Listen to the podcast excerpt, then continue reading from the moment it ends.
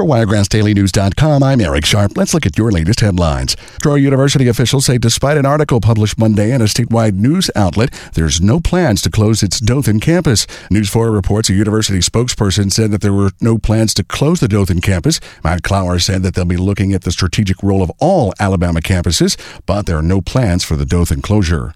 The makers of some popular air fryer models recalling more than 300,000 units over a risk of burns.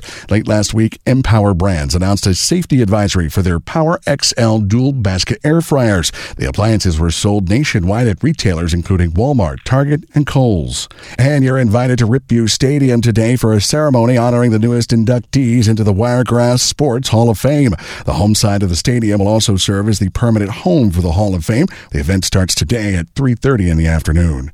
Several Wiregrass cities are already releasing details about how to dispose of your live Christmas trees after the holidays. The city of Dothan says you can drop off your tree at the Dothan Utility Facility on Kilgore Drive starting December 29th.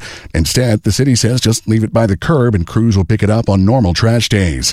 A new report out finds the state of Alabama has the second lowest tax collection rate in the nation. According to the Public Affairs Research Council, Alabama has the country's lowest per capita tax collections. However, it's also listed as having one of the highest sales tax rates in the U.S. The 24th head coach for the Troy Trojans will be formally introduced to the media this afternoon. Gerard Parker most recently served served as the offensive coordinator at Notre Dame this past season and has served as an assistant coach at Penn State, West Virginia, and Duke. A press conference is scheduled for 1 p.m. at Veterans Memorial Stadium. And that's the latest look at your headlines. From WiregrassDailyNews.com, I'm Eric Sharp. For continuous news, it's News Talk 1039.